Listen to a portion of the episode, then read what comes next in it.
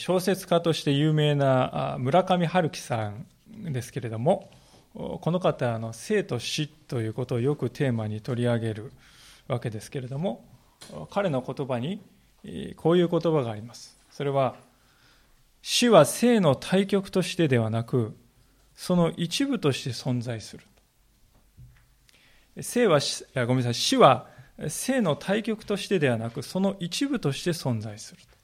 そういう言葉があるわけです。まあ、確かにともすると私たちは死というものをあたかもこの光と影とかあるいはプラスとマイナスというふうにですね。まあ生とはですねこう反対のところに死があるというふうに捉えがちでありますがしかしそうではないんだと言うんですよね。いや死というものは生の一部なんだと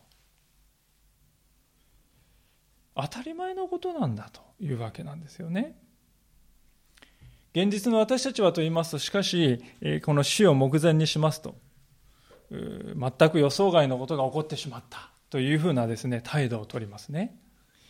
戸惑って打ちのめされていく。それが自分自身のことともなればですね、もう何というか呆然としてしまうわけですよね。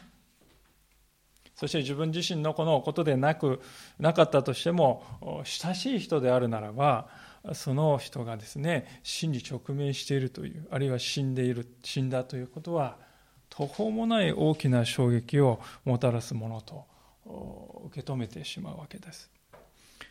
今日の聖書箇所はまさにそのようにこの愛する家族の死を経験した人たちが登場している箇所であります。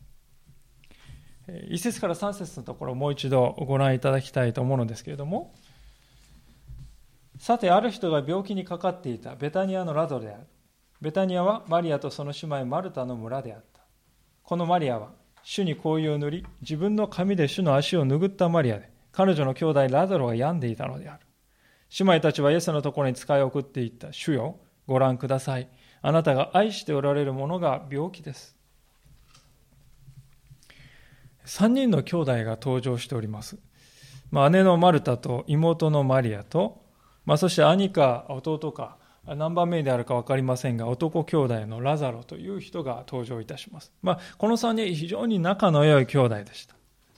で彼らのお家はですね比較的裕福な家庭だったようであります。ですから彼らはイエス様がですねこのエルサレムの近くに来た時はですねぜひ招いていつもね招いてもてなしてこう良い関係を持っているというそういう親しい間柄にあった兄弟たちですね。でところがその男兄弟のラザロが病にかかった。しかもただの風邪とかそういうものではなく非常に悪い病でもう日増しに日増しに彼の容体は悪くなっていく一方であった。でこのままで命が危うい、ま、そんな見通しがですね立ってきたんでしょうか。もういよいよ危ない。まあ、そこで女兄弟の2人はですね、もうこれはイエス様に来ていただくしかないとそう考えて、まあ、おそらくはすがる思いで、使いをですね、出したわけであります。でところがその知らせをですね、受け取ったイエス・キリストが示した反応というのはとても意外なものであったわけですよね。4節のところからですが、これを聞いてイエスは言われた。この病気は死で終わるものではなく神の栄光のためのものです。それによって神の子が栄光を受けることになります。イエスはマルタとその姉妹とラザロを愛しておられた。しかしイエスはラザロが病んでいると聞いてからもその時いた場所に2日とどまられた。それからイエスはもう一度ユダヤに行こうと弟子たちに言われた。まあ、5節を見ますと、イエスはですね、この3兄弟をね、3人の兄弟を愛していたと書いてまあ、単なるですね、知り合いとか友達とかそういうもんではない、非常に親しい関係にあった。ね、ですから、もし皆さんがですね、お医者さんだったとしたらですね、そういう、こう、親しい関係にあるですね、もう本当に長年の親友のような人から、あ、既得ですとこう聞いたらですね、どうするでしょうかね。たとえ夜中であろうが何であろうがすぐにですね駆けつけていくんではないかと思います。ところがイエスは彼らを愛していたとわざわざ書いてあるにもかかわらずイエス様はなんと2日間もその場にとどまり続けたと聖書は言っています。これは一体どうしたことでしょうか？まあ、実はこの後に書かれている日数からですね、こう逆算していきますと、この時、実はすでにラザロは亡くなっていたわけですね。イエス様がいたですね、この時いた場所というのは、ベタニア村からまあ東側に約30キロメートルほど離れた場所です。それだけの距離があったんだけれども、イエス様はこの時ラザロが亡くなっているということをすでに知っておられたわけですね。まあしかし、たとえもう間に合わないとしてもですね、それでも一刻も早く駆けつけてあげるのが人情ではなかろうか。なぜ2日間も先延ばしてから出発したんだろうかとね、私たちなら考えるところですけれども、それについてはですね、イエス様は4節を見ると意味深なことをですね、語っていますね。4節もう一度お読みしますが、この病気は死で終わるものではなく、神の栄光のためのものです。それによって神の子が栄光を受けることになりますと。まあ、これをパッと見ますとですね、まるでこうイエス様がね、栄光を受けるって、まあ、いい思いをするために、ラザロの病気という状況をね、利用したかに思えるかもしれませんが、しかしそうではないわけです。むしろ反対なんですよね。なぜかというと、先ほど言いましたように、イエス様のところに知らせが届いた時には、もうすでに、ラザロはすでに死んでいたからです。ですから、普通に考えますと、イエス様はいつ行こうと、そこにあるのは死ですよね。悲しみと嘆きが渦巻いている。結末っていうのはですからもうね、決まってるんです。絶対に変わらないんですよ。普通に考えれば。ですから、いつ行こうが、イエス様はいつ行こうが、もう結末はもう決まっちゃってるんですね、この時。しかし、イエス様はここではっきりと、この病気は死で終わるものではないっていうんですよね。これは、死は結末ではない。別の結末があるんだっていうことですよ。死でない結末死が終わりでない死で終わらない結末って何かって言ったらですねもう一つしかないですよねそれはラザロは生きるということですこれは絶望で終わるんじゃないいやむしろ栄光の時になる勝利の時に変えられるんだよとイエス様は励ましているわけですよねそして人々がそのようなですね、この歓喜を味わうということによって、それをもたらしたイエス・キリストも栄光を受けることになる。そういう結末がこれから起こるとイエス様は言っている。このイエス・キリストが栄光を受けるというのは一体どういうことかっていうと、イエス・キリストが本当に救い主であるということが明らかになるということですね。ある人はイエス・キリストは道徳の素晴らしい教師だと言います。ある人は社会運動に優れた人だと言います。しかしそうではない。イエス・キリストは世を救う救い主だということが明らかになるよそういう結末が待っているんだよとイエス・キリストは言うわけです明らかにイエス・キリストはこの時点ですから未来が分かって物事を言っているということですねでそのことはですねラザルの復活がまあありえないければありえないほどもっと確実なものとして表されていくのは当然でしょうね。というのは皆さん亡くなってからね例えば1日後にね生き返ったらね、まあ、結構な人があれはね仮死状態だったんですよって言うかもしれません、まあ、息を吹き返したんですよあるいは2日ぐらい。まあそれもね全くないとは言えないね。ああ非常にありえないかもしれないけど全くないとは言えないですよ。って言うかもしれない。しかし皆さん暑さが厳しい中近東ですよね。イスラエルというのは。死んでから4日間もたつと。相当に腐敗が進んでいるということは間違いない。もう誰もが4日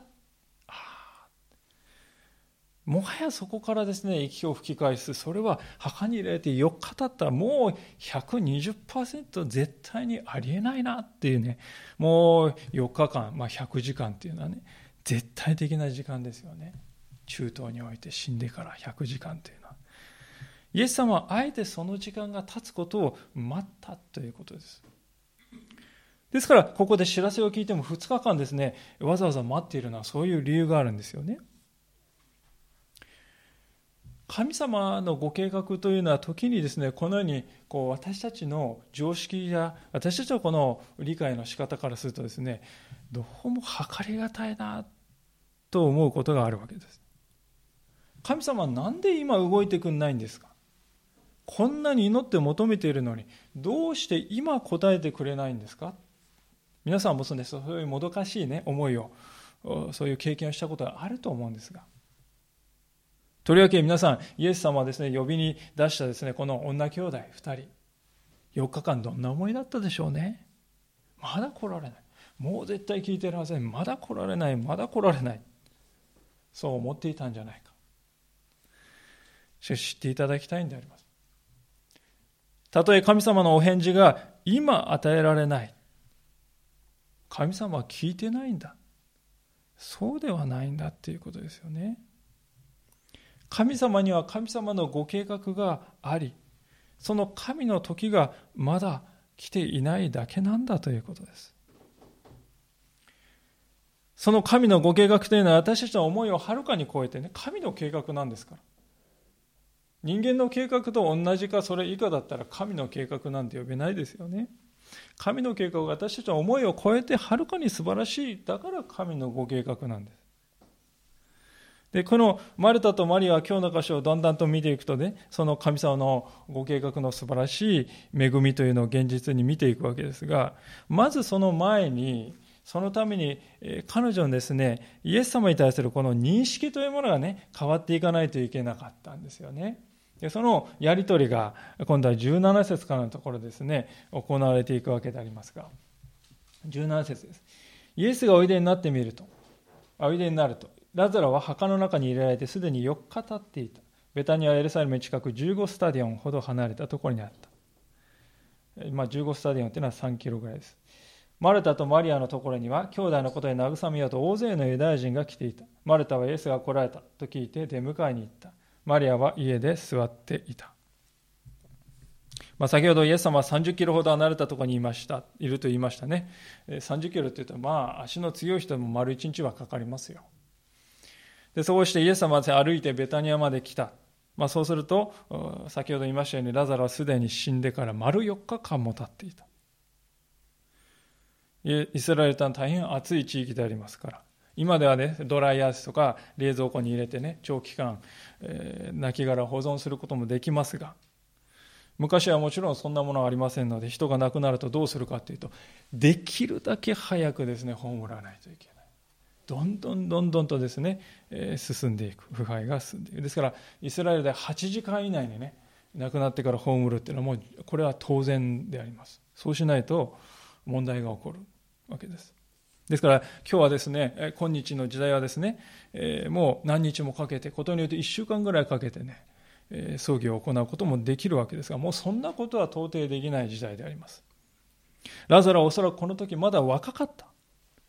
青年と言えるような年齢だったと思い若い家族をですね、亡くすということはどれだけ大きな痛みであるか。まあ、私も20代前半のですね、いとこをまあ、くも膜下出血という病気で亡くした経験がありますから、本当になんとなくそのことを想像することはできます。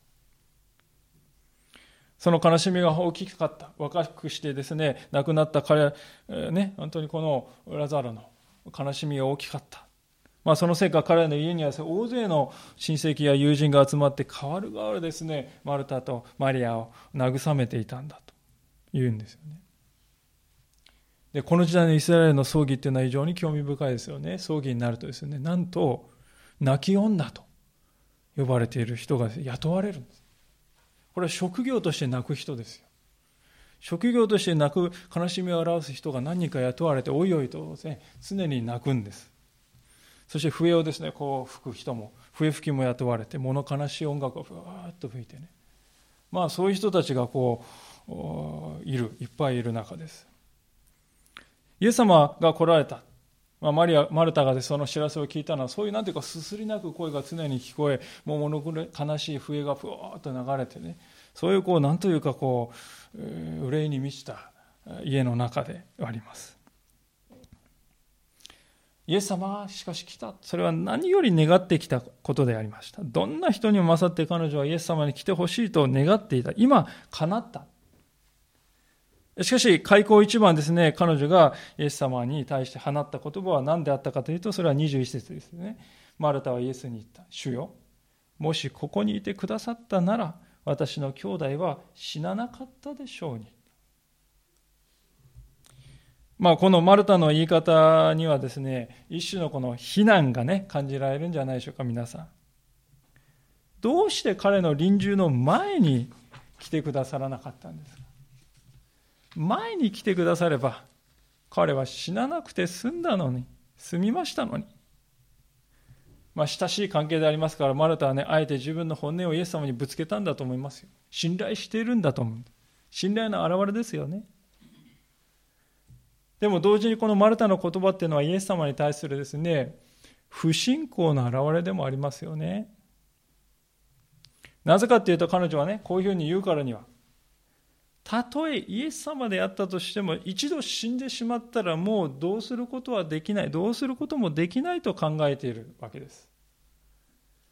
イエス様であっても死というものを前にしたらもう太刀打ちできないと。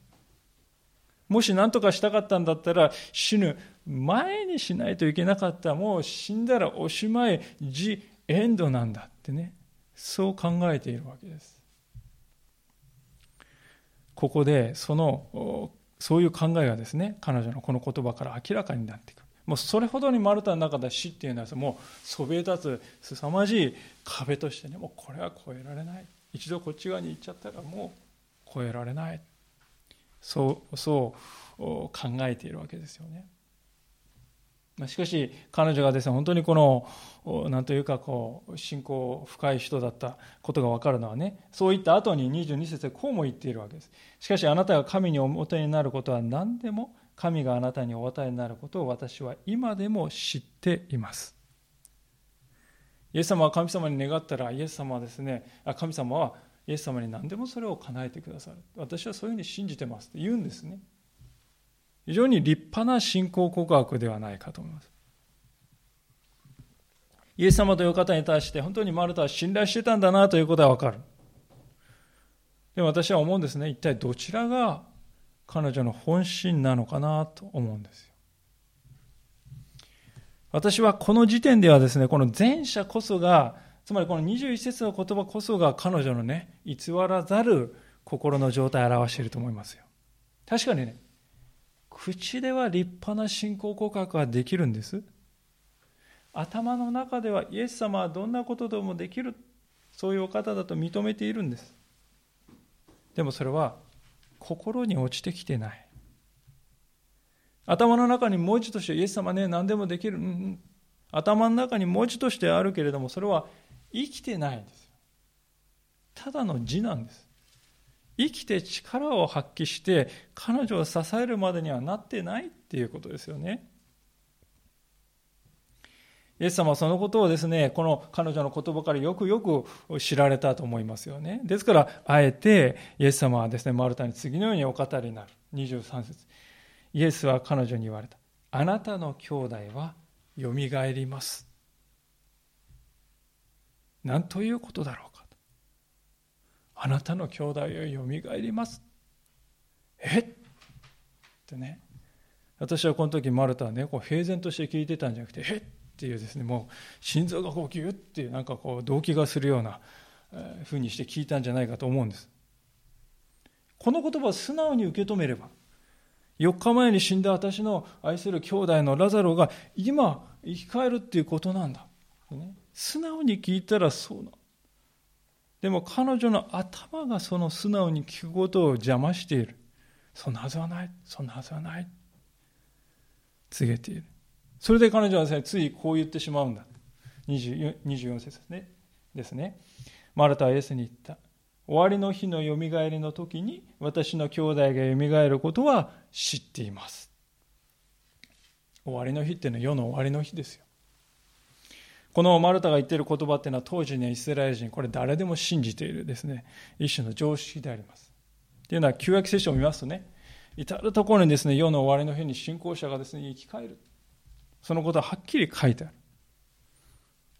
ですからマルタもそれを信じていたでも皆さんねおそらくここにいる皆さんにとっても世の終わりの日と言われても全然ピンとこないと思うんですよ。実感を持って感じる人っていうのは少ないと思うんです。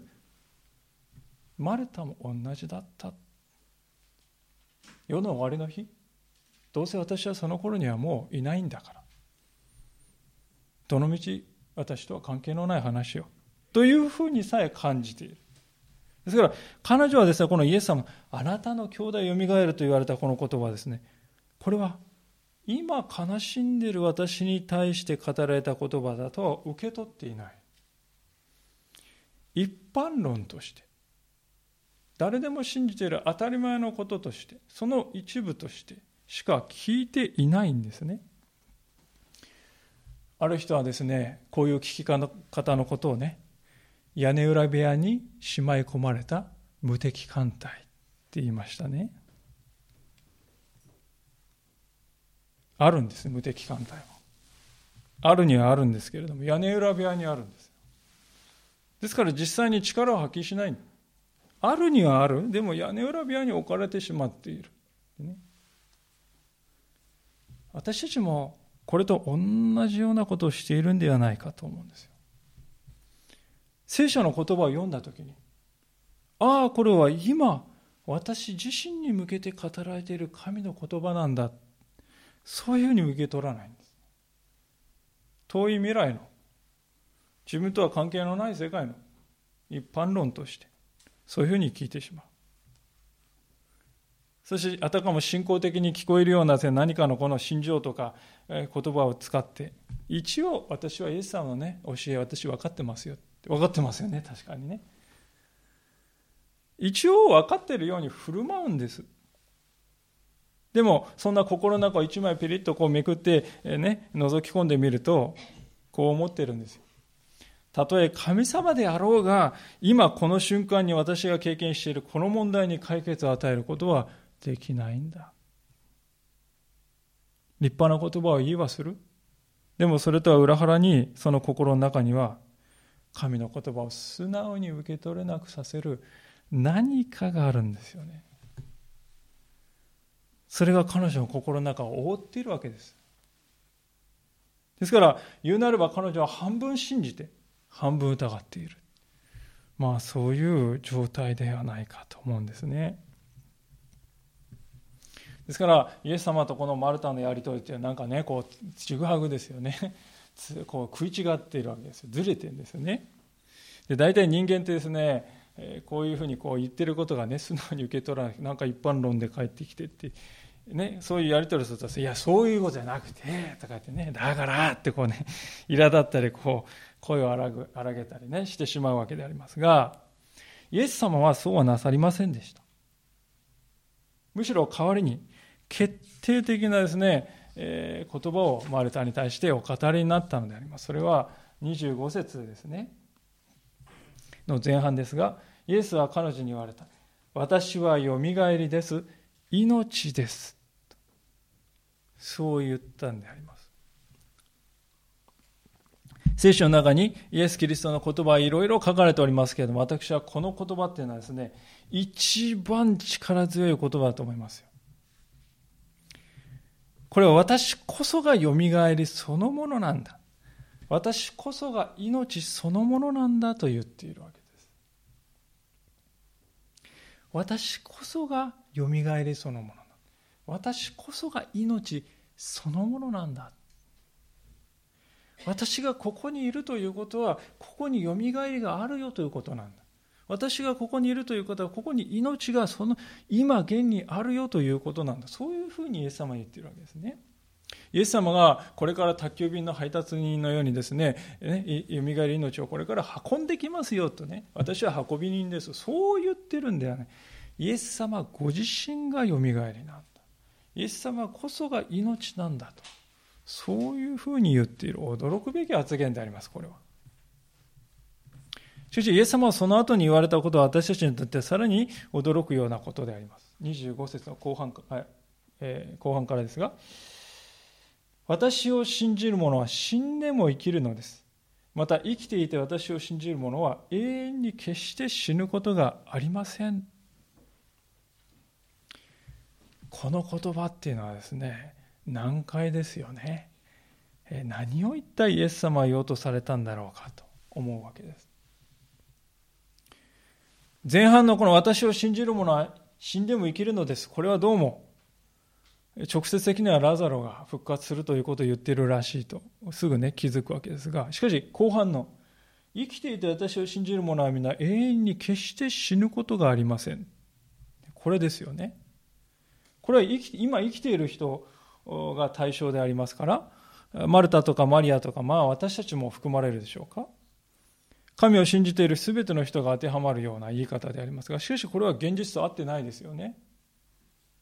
というのは私たちはやがて死ぬんです。永遠に決して死ぬことはありません。いや、死にますよね。確実に死にますよね。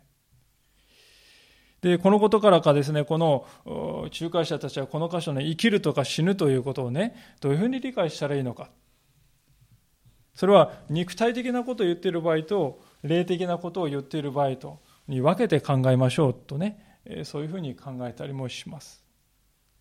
例えば後半の部分を見ると、これは生きているうちにイエス様を信じた人は決して霊的に死ぬことはないと言ってるんですよと、そう考える。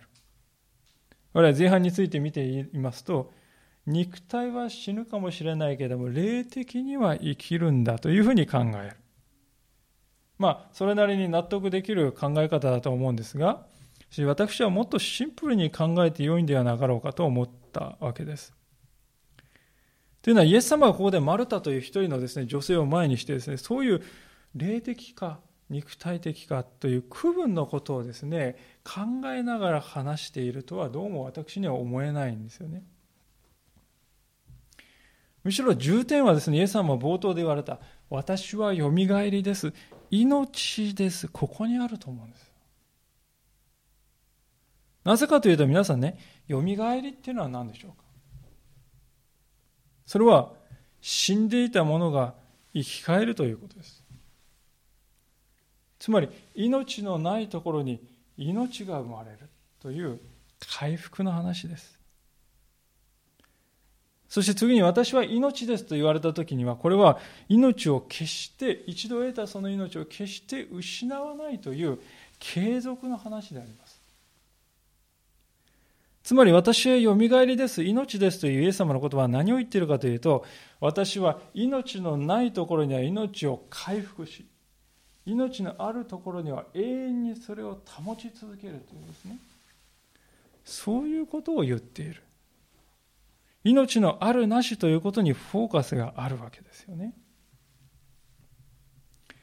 まあそう考えると、じゃあその命って何でしょうかっていうことが当然重要になると思うんですけども結論から言いますと私はですねキリストを信じることが命なんだと申し上げたいと思うんですよね。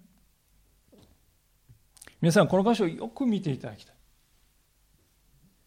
死んでも生きると書いてある。誰が生きるんだ？誰が死んでも生きるんですか？それは前にある私を信じるものですよ。キリストを信じるものです。また26節で永遠に決して死ぬことがないと書かれているのは誰のことですか？それはそれも私を信じるものです。つまりキリストを信じているということとその人のうちに命があるということはですね切り離せないことだということです。キリストを信じているということとその人のうちに命があるということは本当に一体的なものですよね。切り離せないことです。ですからこれを逆に言いますとですねこういうことです。キリストを信じない人のうちには命はないということでしょうね。まあこのようなことを言いますといやそんなバカなこと言わないでください。私はこうしてちゃんと生きていますよ。そう言われるかもしれませんがでも皆さん、例えば工場から出荷された車、ガソリン入れないで動きますか？絶対に動かないですよね。そしてじゃあガソリン1回目入れました。動くようになりました。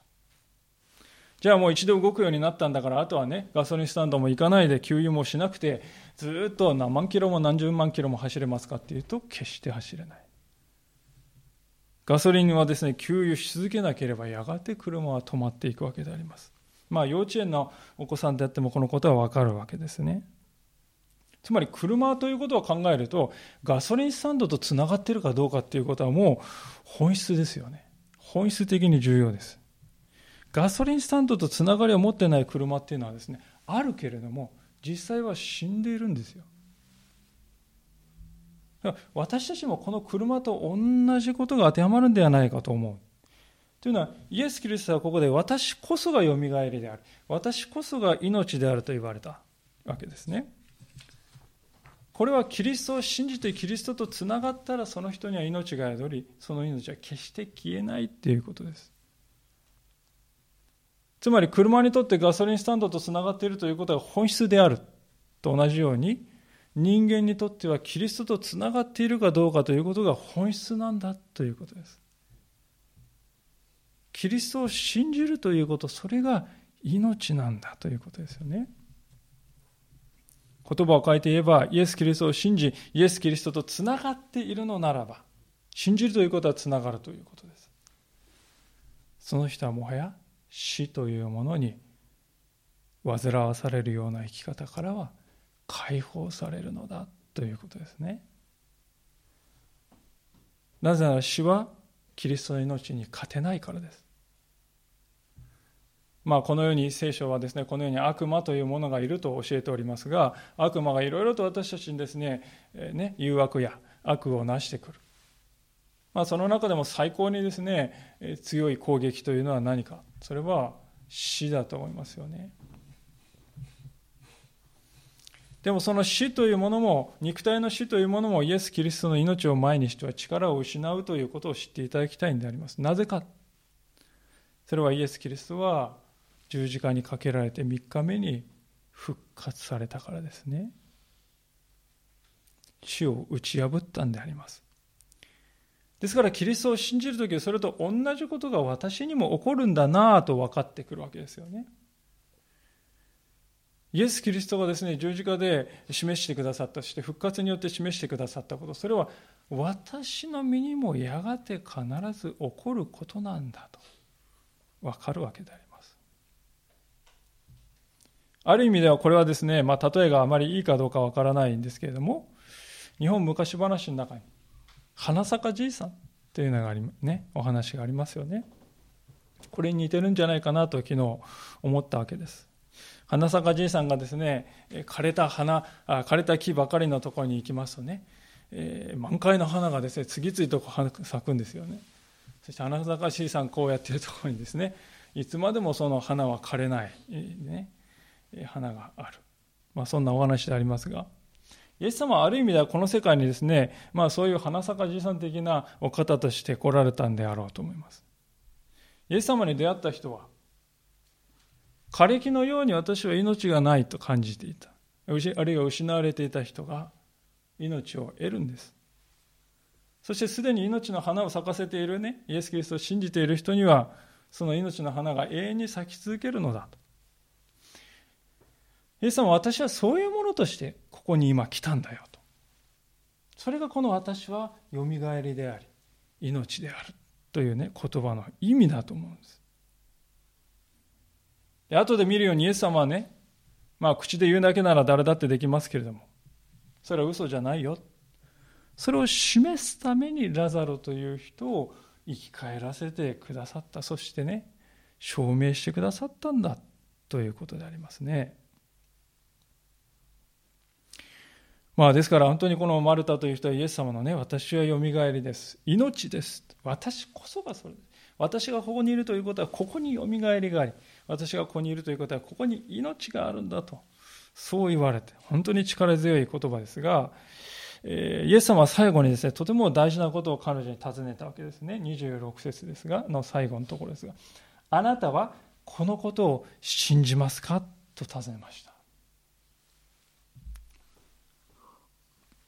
イエス様の問いかけてない非常に具体的であります。あなたは私を信じますかって言ったんじゃないですよ。あなたはこのことを信じますかと言いましたね。このことっていうのは、その今、前のこと、すぐ前のことですよね。25節と26節のこと。つまり、イエス様こそがよみがえりであり、命であるという、このことであります。今までマルタはこのやりとりの中で、あなたの兄弟よみがえりますと言われたんです。でも、それは今私のこの現実に対して語られていることじゃないっていうふうに受け取ってしまった。それで、まあ未来のことですよね。ですよね。まあそれでしたら私信じてますんで。まあいわば逃げですよ、これね。正面から答えないわけです。しかしイエス様はここで逃げ場を残してないですよね。あなたはこのことを信じますか？はっきり尋ねます。それに対してマルタはこう答えております。27節彼女はイエスに言われた。はい主よ。私はあなたが世に来られる神の子キリストであると信じております。はい主よ。初めてですよね。マルタの口からイエス様が言われた通りのことを受け止めました。その通り受け止めました。はい、主よ。率直な素直な言葉が出てきたわけです。まあ、そればかりでなく、イエス様は神の子です。それキリストで、つまり救い主である。そういうふうに私は信じてます。とまで付け加えて語っておりますが、これは、あの、ペテロがね、語った信仰告白にも匹敵するような素晴らしい信仰、偉大な信仰告白だと思います。こういうふうに言えるということは、なんと幸いなことだろうかと思うわけです。しかし、私は今日ですね、あなたはこのことを信じますかというこの言葉。これは皆さんに対する問いかけでもあるというふうに今日受け取っていただきたいんですよ。皆さんはこのイエス様の問いにねどういうふうにお答えになるんですか？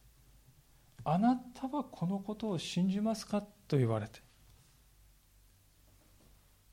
ぜひこれをですね人生の真険な問いとしてね、今日受け止めてお帰りいただきたいのであります。なぜかというと、これは皆さんの永遠というものを左右する質問だからであります。このあなたはこのことを信じますかと言われて、まあ、前のね、マルタみたく、まあ、なんというか当たり障れない返事してね、まあ、あの、はい、えー、っと、そうですね、まあ、未来にね、起こるっていうことは、まあ、あの、一般論として信じておりますけども、みたいな優等生な的な言葉をね、してお茶を濁すということもできるし、そのままそれで満足していくのならば、そういう信仰っていうのは皆さんの人生をね、変えていくっていうことはないですよ。しかし、もしこのイエス様の問いに対してね、はい主よと答えて、実際にイエス・キリストはよみがえりなんだ。実際にイエス・キリストは命なんだ。そういうことがイエス様を信じた時から私の心の中にもう宿ってくださっているんだと信じるなら、本当にね、神様は生きて私たちの人生に働きますね。そして予想もしなかった。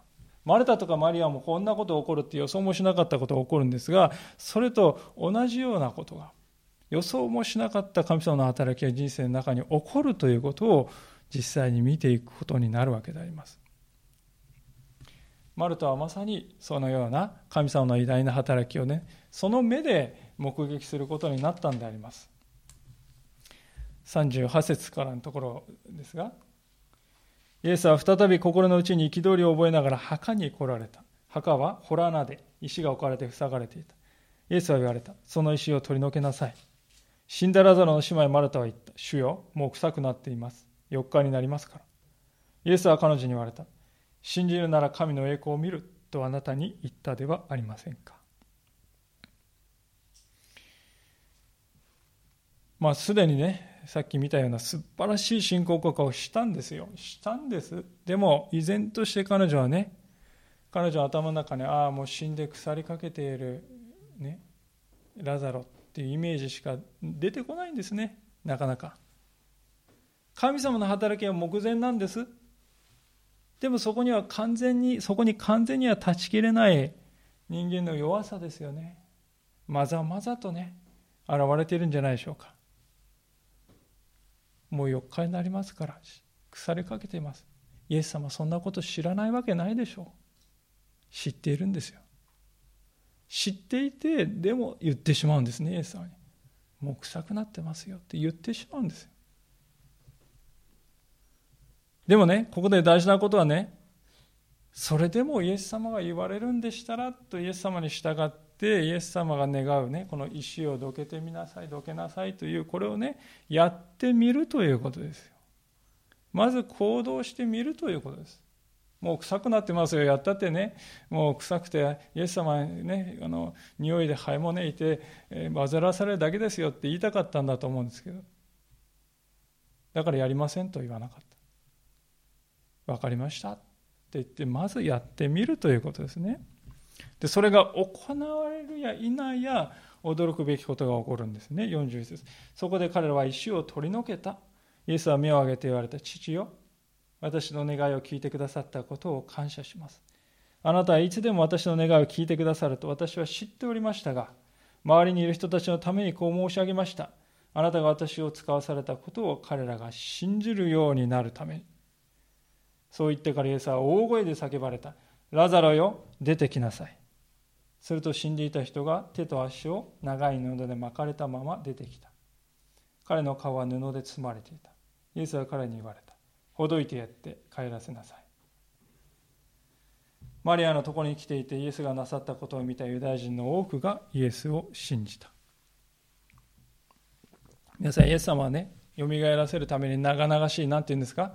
ロールプレイングゲームとかやるとなんかね、なんとかの呪文とかって出てきますよね。長い長しなんとかこう呪文を唱えたんでしょうか？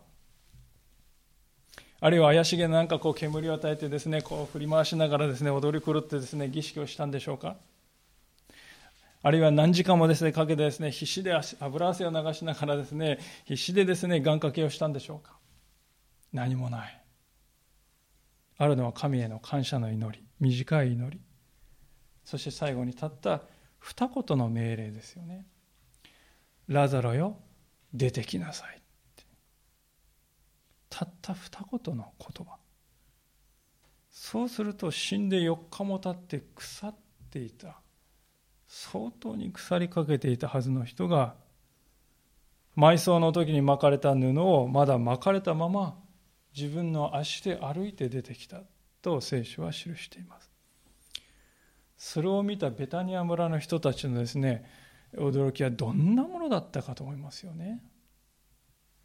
もうあまりにもですね衝撃が大きいのはですね現場にいた人々のね大半の人がですねこの出来事を見てイエス・キリストを信じるようになったと言われている書かれているわけですよね。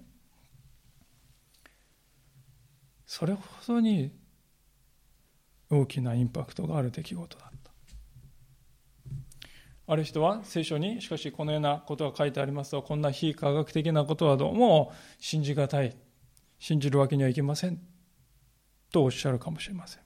で皆さん今日見て聖書のですね、えー、非常に正確に書いてますよね。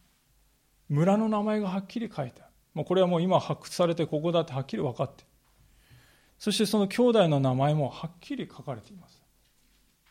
あるところにね、えー、おじいさんとおばあさんがいたという、えー、誰かわからない話をしてんじゃない、マルタとマリアとラザルという名前も出して、ベタニアの村で、もう一発で特定できるですね、情報を書いていますよ。でしかもこの聖書というのはですね、彼らがまだ生きている時代からすでに書かれているわけであります。ですから、出任せが書いてあるんだ。いや、こんなこと起こってませんよ。何嘘言ってんですか。本人から訂正が入って、こんな偽物はと言ってもね今は聖書この箇所は残ってないでしょう。でも残っている。もっと重要なことはですね53節を見るとその日以来彼らはイエスを殺そうと企んだこの殺そうと企んだっていうのはエルサレムの宗教指導者たちであります。イエス様を多くの人が信じるようになったんですこの出来事を通して。そしですのでエルサレムの宗教指導者たちは慌て始めました。このままであのイエスという男に全員ついていってしまうぞ。そうすると神殿の権威が危うくなる。そして混乱が起こるとローマ軍が来てこの国を完全に支配してしまうことになる。それは何とか食い止めねばならん。そのためにあのイエスという男を殺すしかない。これがね皆さん十字架につながっていくんですよね。でもね、ラザロが本当に蘇ってないんだったら、こんなことする必要ないわけですよね。ああ、なんか蘇ったとか言って言ってるけども、あれはもうデタラメだっていうことはすぐわかるじゃないか。そんな男をね、ほっとけってなるわけです。でも、本当にラザロが蘇っていろいろ歩いているものですから、何百人もの人がそれを見たと証言するわけです。これをですね、無視できないから殺してしまえとなるんですよね。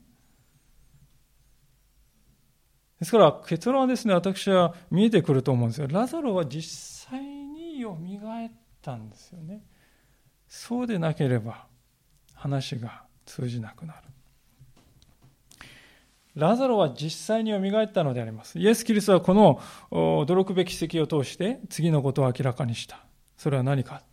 イエス・キリストは生も死も一切を支配しておられるということです。ラザロが復活したんですよ。